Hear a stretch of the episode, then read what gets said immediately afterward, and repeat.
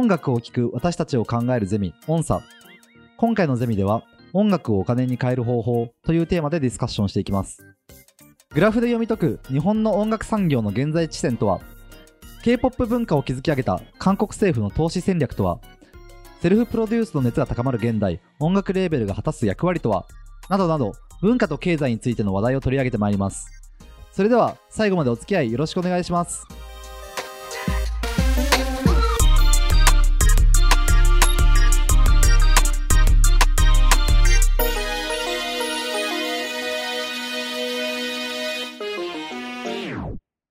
え皆さん、こんにちは。チューニング株式会社代表でゼミ長を務める岩本優です。ゼミ生の福村です。ゼミ生の西村です。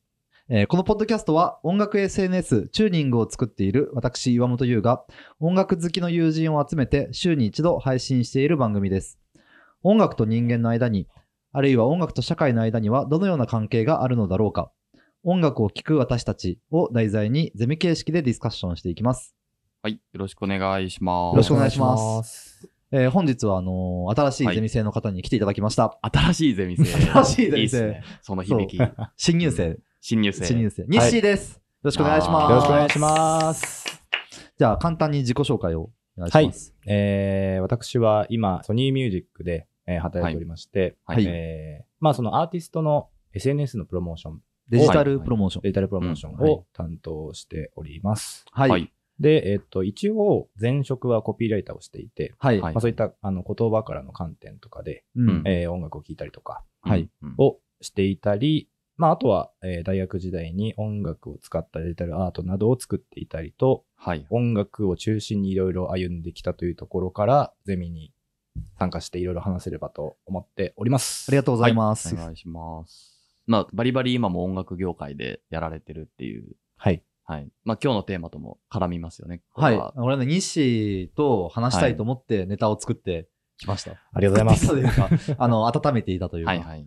はい。じゃあ、えっと、レジュメを配りましたので、開いてください。はいはい。で、えーこの今、えー僕たちが見ているレジュメは、えー、音差のブログでも配布しております。はいこのポッドキャストの概要欄から、えー URL が書いてありますので、ぜひそちらも参照してください。はい。はい。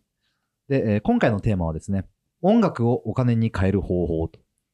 難しそうなテーマですけど。音楽をお金に変える方法というテーマを持ってきました。はいはい。で、えー、ま、これ自体は、あのー僕のこのゼミにおける、うんなん。てこう、卒論のテーマというか、なんかこう、一貫してずっと考えているテーマなので、うんえっ、と、まあ、今回に限らず何度も形を変えてまた出てきたりとか、はい。するようなテーマだと思うんですけど、はいまあ、どういうことかというと、音楽がお金に変えづらいんじゃないかうんというふうに、まず僕はうん思っていて。で、まあ、これは、まあ、特定の条件では変えづらい状況になりつつあるんじゃないかというふうに考えています。で、まあ、音楽がお金に変えづらいっていうことは、まあ、平易な言葉に言い換えると、音楽が売れないとか、うん。まあ、儲からないっていうふうに考えられてる。まあ、その状況がまず、その、いいのか悪いのかってのはもちろんあると思うんだけど、はい。はいどう思う、福ちゃん？それは良くないんですか？いや、別に僕ら儲からなくてもいいみたいな声が。ああるかなと思ってーその、まあ、芸術を換金するのかみたいな話。まあでも、アーティストがこう音楽に専念できるようになるには、売れた方がいいだろうと。確かに、専念できるようにっていう考え方はあると思います。うん。あの、まあ、僕がこのレジュメにちょっと書いた問題、何が問題なのかっていうと、その音楽をお金に変えづらい状況っていうのは、その文化的な価値の創造によって、経済的な自立がこう果たされない、うん。ってなるとまあ、関わろうとする人が増えないから、うんあのまあ、その文化の生産量とか生産の質っていうものが高まりづらい。はいはいはい。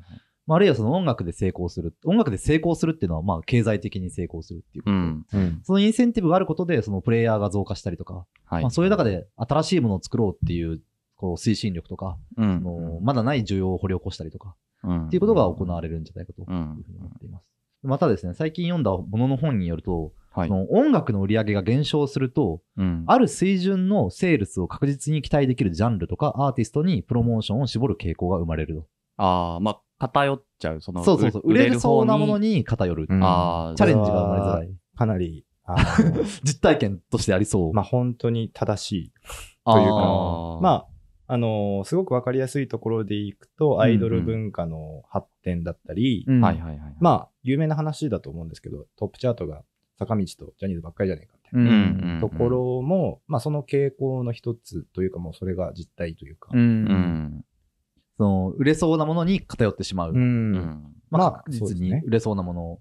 音楽の供給側のこう販売戦略がその保守的になるっていうことで、はいはい。あの、まあ、音楽の多様性がどんどん減っていったりとか。うん。だからその、王道のその終焉にある音楽とか、まあ、先端的な音楽っていうものが、まあ、探せば見つかるかもしれないけれども、うん普段目にするような場所からは姿を消してしまう。はいはい。うんっていうことが考えられる。うん。まあ、ある程度、こう、現実に起きてることで、そうだね。ううんんハイパーポップとかやっぱり、チャートに入らないわけじゃないですか。そうだね。うん売れないわけですよね。そうだね。うんだから、うん。売れ、ハイパーポップは売れるのかどうかちょっとわからないけど、うんあの、まあ、音楽がお金に買いづらいことは、まあ、だから問題であるというふうに考えています。はい。で、今回はですね、ちょっとこう、経済学的な、あの、ものの見方というか、こう文化経済学的なものの見方でいくつかこう、数字を持ってきたりとか、グラフが結はいはい構こうやってたくさん出てくるので、はいえっ、と、ぜひちょっとレジュメを追いながら、あの、一緒に聞いていってください。はい。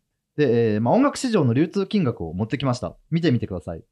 はい。えーこれはグローバルの音楽の流流通金額ですね。すごい V 字回復してますね。V 字回復してるんですよ。うん。2014年までめちゃくちゃ下がっていて、うん。そこから V 字回復して、で、これはいはい。2020年までのデータなんですけど、うん。まあおそらくめちゃくちゃ高かった2001年とかを今後抜いていく。うんから音楽市場は今かつてないぐらい大きな市場に拡大しつつある。うん。はい。っていうことで、で、一番下の部分が CD とかのフィジカルの売り上げで、うん。真ん中ら辺のやつがこう、ストリーミングの売り上げはいはい。で、めちゃくちゃストリーミングが伸びまくってて、音楽市場を支えてるっていう構図になってる。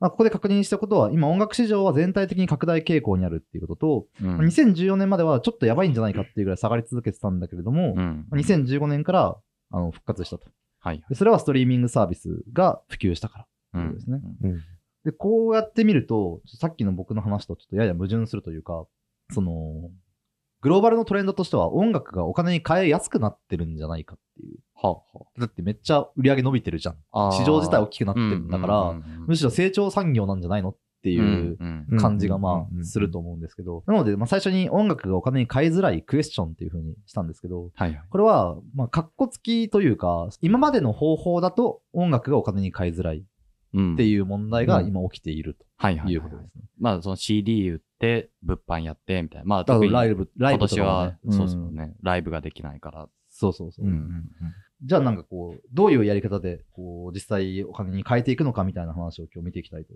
思います。はい。今そのグローバルで産業伸びてるっていうふうに言ったんだけど、国別に見ると、音楽市場の大きさっていうのは、アメリカが一番大きくて、はいはい。次に日本が大きいんですよ。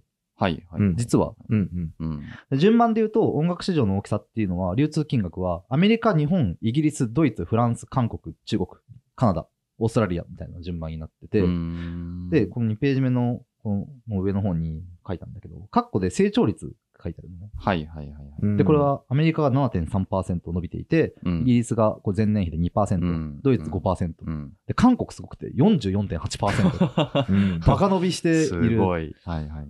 で、まあ、あのーまあ、カナダも8%、オーストラリア3%ってみんな伸びてるんだけど、日本だけ2位なんだけれども、マイナス2.1%。うんこうマイナス成長をしている。まあ、成長していないはっていう状況になっていて、だから今日本は世界第2位の、あのー音楽市場うん。規模を持ってるんだけれども、うん。成長していないっていうことですね。うんで韓国がすげえ伸びてるっていうのは、日誌なんかも仕事の中で肌で感じる部分が多いんじゃないかな。あの、K-POP アーティストの多さっていうところで言うと、うん本当にその1年前とかでいくと考えられないぐらい増えてて、うんうんそのストリーミング上位の曲うんをうんリストアップしたときに、その K-POP アーティストのランクインの具合がもう本当に日本アーティスト食ってるんじゃないかっていうぐらい、うんめちゃくちゃ聞かれててうん。まあ、あとその性質もあると思うんですよ、リスナーの。K-POP リスナーがその、はい。繰り返し聞きたいとか、あの、追っかけ性質うんだあったりするところも一個そのストリーミングの伸びだったり、ああー、なるほど。リピートする。そうですね再そういうのうん僕、TWICE が昨日出した曲は、すでに5回ぐらい聴いてます、いや、まあとにかく本当に。韓国はね、いすごいんですよ。いや、ですごいですね。すごいんですよっていうのは、市場として韓国が売れてるみたいなうん話を今してたんですけど、うん。はいはい。市場以外からの資金注入っていう項目を持ってきました。今、あの、音楽を売る、お金に変えるっていう方法、基本的にせ、うん。市場のメカニズムを使うっってはい、お金に変えるってことじゃないですか。はいだから、売れないってのは、市場メカニズムの変換効率が低いっていうことなんですよ。お金に変えづらいっていうことは。うん。うん。だ基本的にそこを調整していけばいいんじゃないかって話なんだけれども、ここで持ってきたのは、市場以外から、つまりその行政による支援とか、個人の寄付で、がどんくらい音楽にお金が流れてるのかっていうもああのを持ってきました。うんうんで、えーまず最初のグラフですね。えーとはいここを見てもらうと、これは国家予算に占める文化支出比率の比較。はい。つまり行政がどれぐらい文化に対して投資してるかっていうのまあ、割合。その、クールジャパン施策みたいな。そうそうそうそうそう。ものですよね。そう。で、まあ見てもらうと分かるんです韓国がやばい。とんでもないっすね。とんでもない、うんあのー国家予算の1%以上を、まあ文化的なものに投資していると。なんかなんだろう、本気度っていうのかな。うん、まあ、国を挙げて韓国が音楽を本当に推してるっていうそうそうそう。うん余裕のない中で結構ですよね。お金を割いてるみたいな見方かな。クールジャパン、かっこわらみたいな。本気出せよっていう。そうなんだよな。これを見ると。思っちゃいますね。そうなんですよ。でもアメリカがめちゃめちゃ少ないんですね。、そうアメリカめっちゃ少ないんです。で、うんこれはね、ちょっとまたこの後、あのはいはい詳しく見ていきますが、はいまあちなみにフランスが、あの、金額で言うと一番多い。あー4000億うんはいはいはい。国家予算の1%近くをフランスも結構コンテンツに割いてるっていう。なんですで、ちょっとグラフ外の情報として、はいあの、韓国は1990年代の終わりからあの文化振興をすごい大きな目標として掲げていて、はいはい。そ。の21世紀をあの文化の世紀っていうふうに、うん。亡くなってしまったキム・デジュンといううん。あの太陽政策をやっていた当時の大統領が、はい。まああの位置づけて、うん。そこからコンテンツ振興策っていうのを様々行ってきたと。あうん。で、振り返ってみると、2000年代には冬のソナタとかー韓流ブームがあり、2010年代には少女時代とか、うん。え2020年代には今まさに、今ですね、まあ BTS とさっき言った TWICE とか、うんうん。まあは完全韓国っていうあれですけど、二自由とか、はいはいはい。はいあったりとか。うん。で、えっ、と、あと制度として、韓国人アーティストのうん海外プロジェクトにかかる総事業費の50%までプロダクションに補助するっていう政策があって、えまあ最大1億ウォンまで。すごい。なんですけど、えーあの、調べてる中で、あの、そういう政策があるっていうことを。はいはいはいはい。あの、はいうん K-POP が今売れてる、そのうん礎みたいなのが、その東方神起にあるんじゃないかって言ってる人がいて、東方神起ってその日本でめっちゃ売れたじゃないですか。うんうんそれをその政府が支援。援してやってたわけじゃないですか。うんなんかそういうの考えると、めちゃめちゃ日本踏み台にされてるなと思って。まあ、不備台っうんていうかなんだ、まあまあ、近くにある、なんか一番近い海外市場だから。日本って、その、音楽が売れる国で結構有名っていうか、歌が好きな民族。あのえあのカラオケとかが好きなのも日本ー、人あの性質としてあって、そういう音楽が売れる国として、うん。まあ多分有名だったってことがあって、で、さらにその多分韓国では当時多分音楽売れない時代、うんというかんあの市場がそこまで出来上がってないうんはいはいはいはい。中で、その海外で売らなきゃいけない。国の中で売れないから、うん海外の人の中で音楽売れる国でヒットしようっていうところが多分あったんだと思います。はいなるほどはいはいはいはい。なるほど。まあそれがその文化の世紀。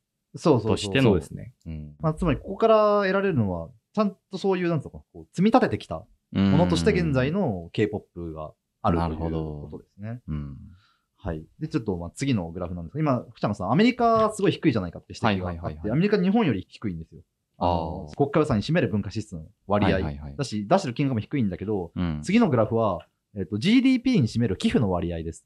あうんこれアメリカがもう、ずば抜けてるんだあよね。ー GDP の1.6%ぐらいが寄付、うん20兆円、あの、年間寄付が発生してるす。すごいな。うんうんで、日本は6300億円とかで、あーまあ、そのアメリカの次に高いイギリスでしたら1兆6000億円とか。うん。で、つまりそのアメリカは文化予算の比率はほとんどゼロなんだけれども、うん寄付による民間支援がめちゃくちゃ大きな役割を果たしている。はいはい。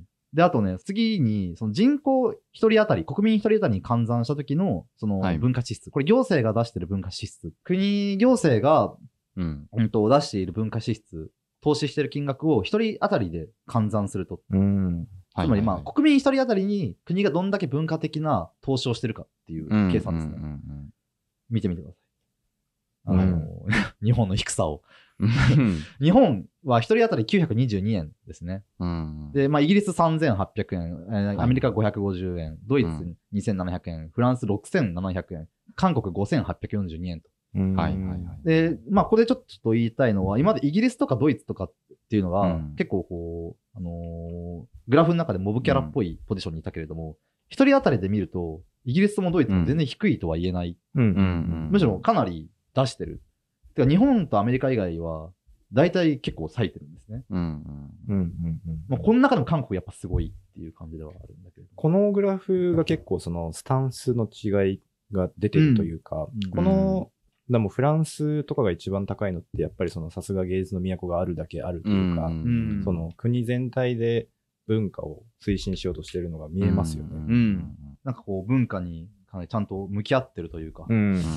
だからこう成長戦略として国家産業としてやってる韓国っていうのもあるし、こうヨーロッパの国々がきちんと一人一人に対して文化的な投資をしてると。とか、そういうのはないけど、寄付文化あるアメリカとか、うん。うん。っていうものと比較すると、日本がちょっとあまり脆弱なんじゃないか。なるほど。思ってなるほど。はい。まあ、この情報はですね、ちょっとあの、レジュメに書いてたんですけど、他にもいろいろたくさん面白い情報あって、あのーはい地方政府とその中央政府はい。の、その、文化に対する支出割合とか。地方って、例えばつまり日本山梨県みたいな。あ、そうそうそう、山梨日本でいうと山梨県とか、はいはいはい。地方自治体と、その中央の日本っていう国うんので、その支出額の割合とかを調べて、あとか、これ今行政全体でくくっちゃってるんだけれども、うんうんうんそこから性質の違いが見えてきたりとか、あ、国ごとの性質の違いが見えてきたりみたいな分析が、あの、この元ネタの資料には書いてあるので、うんもし興味があったらそちらも見てみてください。はい。はい。だそれ具体的にその音楽をお金に変えるための手法とか工夫っていうことを考えていきたいんですけれども、はいはい。えーそこにこう旧来の事例と、まあ、近年の事例をちょっと書き出してみました。はい。まあ、旧来の事例というと、まあ、CD を販売するとか、うん、うん。放送局やカラオケからの権利収入ですね。うん。えーライブのチケット収入とか、グッズ販売、うんえーブランドとのコラボとか商品タイアップ、うんあとレンタル CD ショップからの使用料、うん。えーファンクラブの会員費、はいはい。音楽教室とか専門学校の講師になる。これはまあ、あの、インディーズの、まあ、音楽やって食ってる人とかのイメージです。とかが、まあ、旧来の、えっ、と、音楽をお金に変えるための方法。はい。で、えー近年の事例としては、まあ、デジタル配信、ストリーミングからの印税とか、うんうんうん動画配信プラットフォームにおける広告収入、YouTube とか、うんうんうんあのーとか、ギフティングとかですね、はいはいはい。えーあと、オンライングッズの販売。これはオンライングッズっていうのはその、ズ、ズーム、なんか何分できる券とか、うんあーオンライン握手会とか。オンライン握手会ですね。まあそのアイドルとかがアイドルとかがやってるはいはいはいはい。とか、オンラインサロンとか、うんあ。と、クラウドファンディング。クラウドファンディングで言うと、なんか、エベックスちょっと前なんか出したよね。うんうんうんなんだっけ？ああ、やってましたねミュージッ。クアップみたいな。なんかその、そうですよね。やってました、やってました。ちょっと僕もそこまであれなんですけあ、どあれね、なんかあの、これ数日前になんかエベックス発表したのが、あのーアーティストがこういう曲作りますっていう曲の方向性とか雰囲気を提示し、はい。それに対してみんながお金を出して、ファンが。えーで、お金が集まって制作する。え収入、収益ではないけど、制作費を賄えるってことですよね。そうだよね。おそれで原版権の配分どうなるんだろうね。確かに。でもその、レコーディングとかってよくお金がかかるっていううん問題が結構たくさんあって、うん機材も高いし。まあ、みたいなところをそういう手法で解決できるのはやっぱ今っぽいというかん今っぽい。うんんそうなんですよ。あと、あの、プレイリスターとかセレクター。あーそのうんうんうんストリーミングサービスのプレイリストを作ること自体が、うんまあ、ある種その職業的はい。になってきたりしているとか。うんうんこの辺がこう音楽をお金に変えるための手段をちょっと眺めてみました。はい。はい。はい。それでですね、えーはい今回、えーと話し合いたいのは、まあ、ここまで眺めてきたことを踏まえて、その音楽をお金にするための方法とか環境っていうものはどういうふうに変化してるかとか、はい。その中でどんな問題が今発生してるかっていうことを、うんまあ論じていきたいと思っております。うん。うんまず今回やっぱりニッシーが具体的にこうソニーミュージックの中で、今アーティストを売るとか曲を売るっていう時のデジタル施策をやってるんそうです。ね。あのーレーベルは、まあ、すごくざっくり分けると、制作部門と宣伝部門。制作と宣伝。うん。音楽を作る部門とうん売る部門っていう、うん。まあ、すごく大きく分ける。まあ、本当はもっといっぱいあるんですけど、うん。機能的にはそこら辺がメインとなってて、で、うん作る人たちはレコーディングしたり、うん。うんアーティストと話して、うん歌詞こうしよう、売れる曲これだ、みたいうんう。ん。なことを話す。商品開発をする。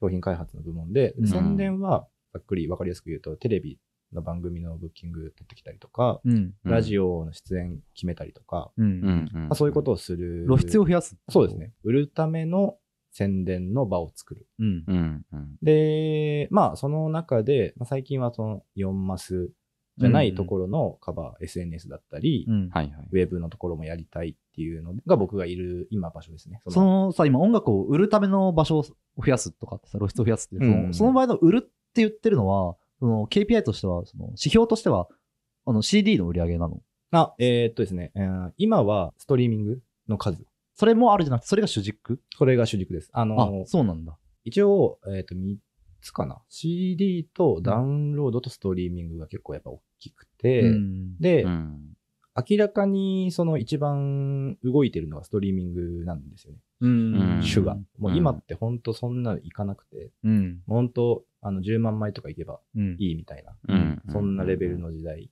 なんでまあ CD はやめてないんですけど、うん。そこまで指標ではない。そう指標ではない。もちろん別うんになるほど捨てたわけではないんですけどね。うん。いや、なんかそれ自体がなんかこう、ちょっと意外だったというか、うんうんその今の時代に音楽を売るって、プロダクションの、あ、あの、レーベルの人が、うん音楽を売るっていう言葉の意味が、ストリーミングの再生のこと言ってるんだっていう。うんなんかちょっと意外だった。俺なんか、もうちょっとまだ CD とか言ってんだろうなってちょっと思ってたんだけど。もうさすがに さすがに2021ですからね。確かに、さすがになんだな。うん。そうなんだね。だから分析部門とかもう、ん。ちょっとずつ多分整い始めてて、うん。トラッキングしやすいもんね。あ、そうですね。あ。の、どこのルートからサブスクに行ってんだとか、うん。YouTube の動画を見に来た人がどういう検索をして見に来てて、うんみたいなことのうん分析とかも結構その部門として拡充が多分各社で始まってる。う。うんん。うん。でもみんな、その、社内に持ってるの、そういう部署？そうですね。それを持っていないと、うんストリーミング対策が組めなくて、うんその、まあ、例えば、インスタのストーリー見てて、あの、うん。うん SNS 広告が回ってくる。ストーリーに、あの、はいはいはい。あの広告。うん。うん MV とか。がうん新曲出ましたみたいな。はいはいはい。あれまあ、ある種もう CM みたいなことになってるんですけど、うんうん。あのうん。それがどれぐらいの人に見られたかとか、うんどういう人に当たってるのかっていうのを分析して、うんうん。で、どんどんそのターゲッティングを変えて、うん当てる人変えてっていうのをやってるんですけど、うなるほど。んなんかそういう、なんだろうな、もうみんなスマホの中で情報に触れて、そのままスマホで音楽聴く時代だから、スマホ上での消費サイクル、うんここを見れないと、もう多分、うん本当に何もできないというか、なるほど。うん。もうそこと無関係じゃいられない。戦略を組めない、多分そこを知らないと。はいはいはい。なるほど。でその音楽、分析するっていうことはさ、あのー再現性を高めるってことだと多分思うんだけど、うんうんまあソフトウェアコンテンツだからさ、確実なことは言えないけど、うんまあこういうところをうまく成功すると売れるとかっていうことがわかると思うんだけど、てかそれをい得ようとしてやってると思うんだけど、うんうんそれってなんとなく見えてきたりしてるの？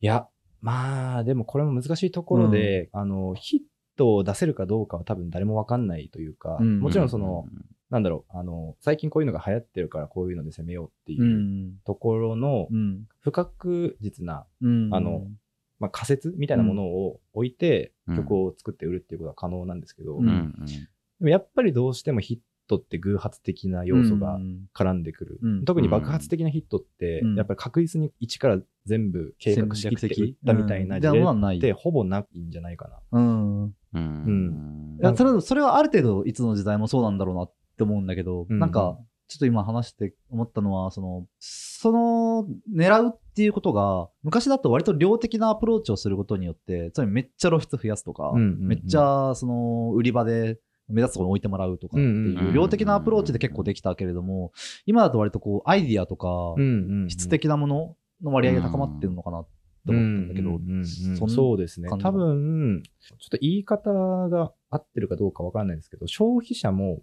あの、うん売る側もみんなリテラシーが上がってるというか、ジャケ買いとかもほぼみんなしないじゃないですか。聞けるし。多分みんな取捨選択をするのが上手くなってて、だからこそ、その、その取捨選択に漏れないように、こっち側も賢く、うん。あの適切な人に当てていかないとうん。売れないっていう。うん。こうなんかおた、なんていうんですか？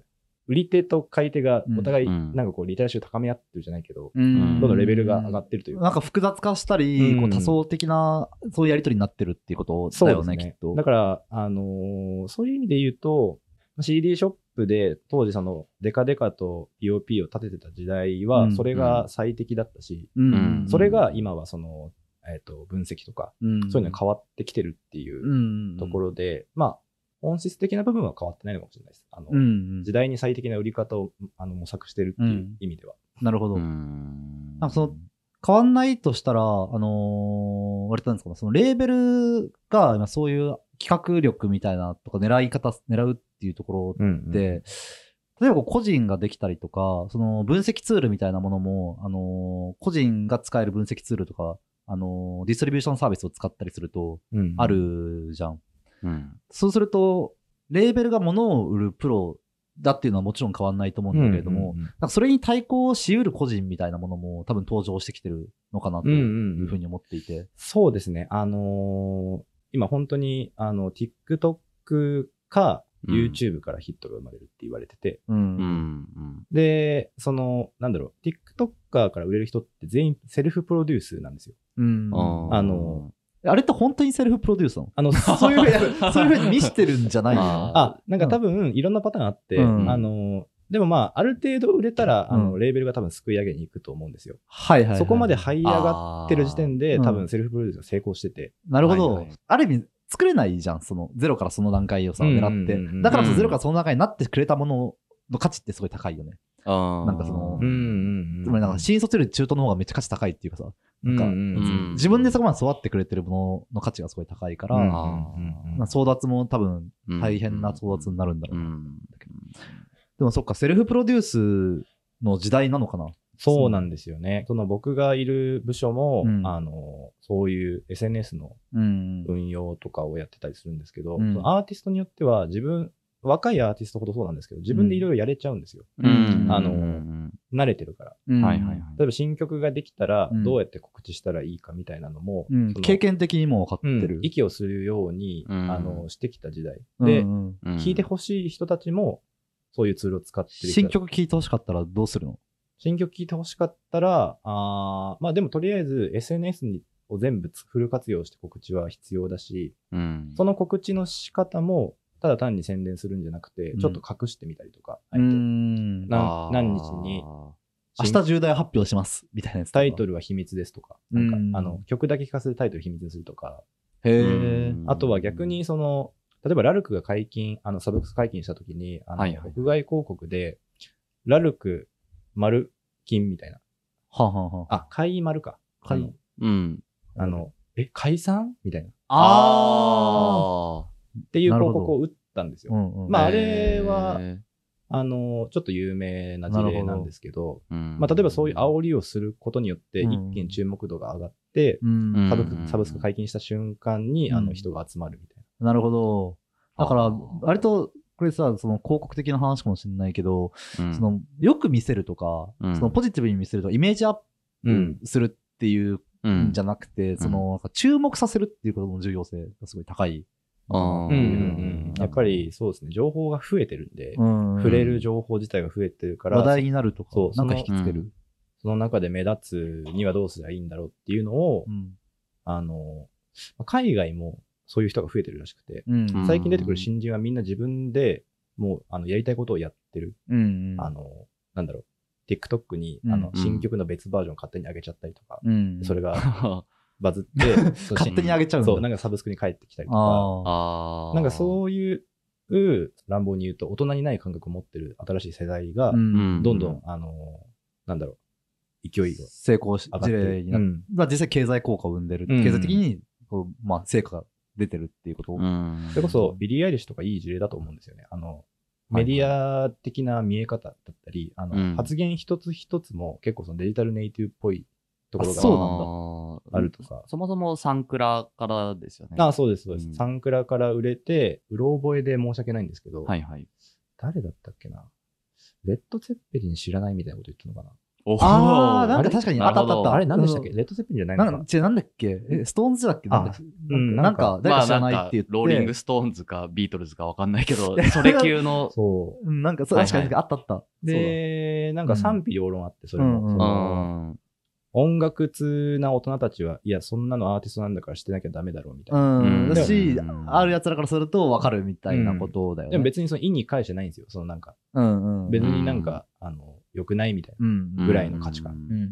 で、そういう価値観の方が、うんあの、うん絶対今の気分だと思うんですよ。その、なるほど。ううんんなんかそ、の SNS 上でのセルフプロデュースのみならず、そういうなんかうんその一個一個のなんだろうな、うん。立ち居振る舞い？そう、スタンスだったり、そういうところうん。も多分その時代に合ってるかどうかっていうのはすごい大事で、う。うん。うん。うん。うん。そういう人たちが多分売れてるのかなっていうのはなんとなくなるはあほど。はあはありますね。なんか、あのーさっきさ、海外の、なんつうのかな、お金のかけ方みたいな、文化に対するお金のかけ方みたいなのちょっと、こう表示したけど、なんかこういうのって、こう音楽を売る仕事をしている中で感じることってある？そうですね。まあ、思うのは、うんうんまあ、これは結構一般論的なことなんですけど、あの、はいはい海外の方が音楽のレベルが高いって言われてて、うんうんあの、サウンド的な意味でも、うんあとはその、パフォーマンスのクオリティ的な意味でも。うん。うんで、その、日本って特にその島国で、うん。あの、うんさっきちょっとお話もありましたけど、売れるジャンルをどんどん作るっていう、うん。あの、売れるジャンルのアイアイドルとかうん。うんをどんどん売るっていう傾向が結構強くて、うん。まあ、国内でヒットすればいいんで、それこそさっきの、賄えてしまうからそ賄えてしまうから。うん。で、売れる音楽かそうじゃないかっていう区切りも結構はっきりしてる気がしてて、うん。例えばアニソンってめっちゃ売れるじゃないですか。そのうん。あーわかりやすく言うとうんなんかそれって芸術家って言われるとそうでもない。はいはいはいで芸術っぽい音楽ってどんなのだろうっていうのってなんかもうなんとなくコアな方に寄ってるというか。ううんん。先進的な音楽、サウンド作りとかそういうこそと。そこの層の断絶が結構はっきりしてるというか。うん例えばそのイギリスのトップチャートってすごいあのガチガチのロックとかも売れるんですよ。うん。あのはいはいはい。全然。うんわかりやすく言うと。うんただまあそんなの日本じゃ売れないってういうか、ん。なんかちょっとそこに乖離があって、なるほど。あの、商業性と芸術性は絶対両立、両立というかまあ永遠のテーマだと思うんですけど、うんまあ、はいはい。今日本はどっちかというと商業性にか比重がいってると思うので、うんうん。いや、なんか商業的に寄ってるっていう、そのワード自体俺もなんか確かになってうなずくんだけど、でもしかも商業的にあまり成功してないんだよね。そのが下がっ、さっきさ、上げた国の中で唯一こう、下がってる、市場規模が下がってるっていう、回ってるんだけど成功してないみたいな。うんなんそういうう、なんかこう、違和感がすごいあるなって。ん。まあ、なんかその、市場が国内に閉じているか、世界にあるかみたいな。そうそうそう。うんでさ、なんか俺たちもストリーミングで消費するものってさ、うん。さっきその、韓国がさ、国はいはい内じゃなくて日本で最初から出てきたとか、うんその日本が今嵐をさ、どういうふうに売るかみたいな話とかうん。あったりするじゃんそれってなんかこう、輸出と輸入の考え方っていうか、あ、輸出の考え方か。商品を、まあ輸出する商品を作って、まあ、しかるべきマーケットに輸出するとか、輸出先のマーケットに対して商品を作っていくみたいなことだと思うんだけど、実際ってこうグローバリゼーションが進んじゃってるから、うんその、もう輸出入の考え方じゃなくて、そもそも市場が統合されてるっていうはいはいはい状況じゃん、今って。うんだから、そこではい。消費されるようなものを、俺たちがもうなんかそう、洋楽とも思わないっていうかさ、うん。そのうんなんか同じ等しく音楽として聴いてる中に気づいたら日本以外の曲を聴いてることが多くて、ああ。なんかうん、その、なんつうのかな、何、何を言いたいのかって難しいけど。うん。なんか、その、大きい市場の話をずっとしてますけど、うんその小さいところで、うん今年の4月に、その、サウンドクラウドが、そのロイヤリティを支払うシステムを作って、ああ、見ました。あの、その名前がファンパワーロイヤリティって言うんですけど、うんファン、ファンのパワーで。うん。え、どういうこと？だまあ、Spotify とか Apple うん Music とか、うん。そういう従来のサブスクモデル、それについてを、その、プール型ロイヤリティモデル言ってて、うん。うんうんうんつまり、その、ああ、えーダイレクトじゃないってこと？そうです、そうです。うんだからみんなから集めたお金を一回プールして、はいはい。それを分配しているっていう、うんその、うんえー視聴回数に基づいて分配しているっていうモデルから、そのサウンドクラウドはあるアーティストがいて、でそのアーティストの音楽を聴いた人が支払ってるお金、もしくはその広告を見て入ってきたお金を、そのままダイレクトにこう渡せるみたいな、うんっ。ていうのが、ファンパワーロイヤリティ。ファンパワーの、はいまあ、ロイヤリティまんまじゃないですか。まんまだね。そう。っていうのをこうやってたりうんとかして。だかそのお金に変える方法っていうことか。らうん。まあそのインディペンデントにやってる、そのメジャーレーベルに入ってないよううんなアーティストからしたら、まあすごい助かるんだろうなと思いますし。ああ。うん。うんうんで、なんかそれも、さ、これうん。なんかそのさっきの、その、グローバル化している市場の中でうん。コンテンツがこう配布配布されて、うん、聞く側も、そのどこ市場って考えずにっていうのが、うん。サンクラもそれもそうじゃん。うんうんつまりなんかどこのレーベルが提供してるとか、関係なく流通してくるっていうか、そうすると、う、なんか、うかうかしてると、なんかこう、自分たちの商品だなだと思ってたところが、うん。全然なんか違う商品で埋まっちゃったりとかしてたりとか、あなんかこうー自分たちのお店に買いに来てくれてると思った人たちが、なんか来てるようで違う、なんか他のお店の商品買ってってるみたいな。状況はいはいはいうんというかジャックされてるみたいうな、ん。まあ別に悪意あるわけじゃないんだけれども、うんうんコンテンツパワーの流れ方によってそういうことが起きてしまってる。うんうんうんそうですね。なんかこう、あの、アーティスト個人の力が強まってるっていうのも多分あって、うん。あの、うんさっき、あの、セルフプロデュースの話もしたんですけど、うんはいはい。レーベルの必要性うんみたいなものが問われる時代になってきてるというか、そうだね。その自分で売れちゃうし、うん。ううん。ん。自分でヒット曲かけちゃうし、う。うんん。あと何いるんだっけみたいな。うん。うん。うんぐらいの気分になってる人も多いと思うんですよ。うん。だから結構その、メジャーデビューって最近聞かなくないですか？なんかその、聞かないっていう確かになんかその、うん昔はその最終的なゴールというか、はいはいはい。確かにすごい一つの登竜門。すごいキラキラしたものとしてうんメジャーデビューが多分あったと思うんですけど、うん最近なんかもう TikTok でめっちゃいい人見つけたと思ったら気づいたらデビューしてたみたいな。うん。別にその、なんていうかな、メジャーデビューが大事じゃない。うん、その別に TikTok でも聞けるし、うんなんならサブスクにも上がってるし、うん。なんかうんうんメジャーデビューって何なんだっけみたいな。うん。うんまあ、あの、っていうのは結構そのレーベル内でもうん。結構課題にはなってる。ああ。こっち側がアーティストに対して提供できる価値ってなんだみたいうんうん。な。全部一人でやれちゃう時代に。うんうん自体は、その、割と個人的な意見でもいいんだけどさ、うんそのレーベルの役割とか、自分たちが何を、その、なんつうかな、アーティストが音楽を売るためにうん協力的に働きかけられるというか、うん。主体的に関与できるものってなんだと思ってる？そうですね。まあ、あの、資金力とか、うんあの、組織の大きさとか、そういうのもあるんですけど、まあ、これ、ちょっと若干個人的な思いなんですけど、うんやっぱクオリティ、その、ううんクオリティを突き詰めることを、やっぱやるべきかなと思ってて、うん。そのレーベルが。そう、レーベルが。はいまあ、売ることはもちろんしなきゃいけないんですよ。うんやっぱりその、うん売れないとまず文化に対する注目も上がんないし。そういう責務は一個あるんですけど、うんまあ、クオリティの高い音楽を作ることってちゃんと設備とか知見がある人たちが揃ってないとできないこと。うん。ああ。まあ、あの、ヒットする曲うんうん。は誰でも書けるかも。誰でもっていうかなんかその、まあちょっとその、なんていうのかな。その時々のフレーズとか、うん。うん。あの、クオリティが高くなくても売れる。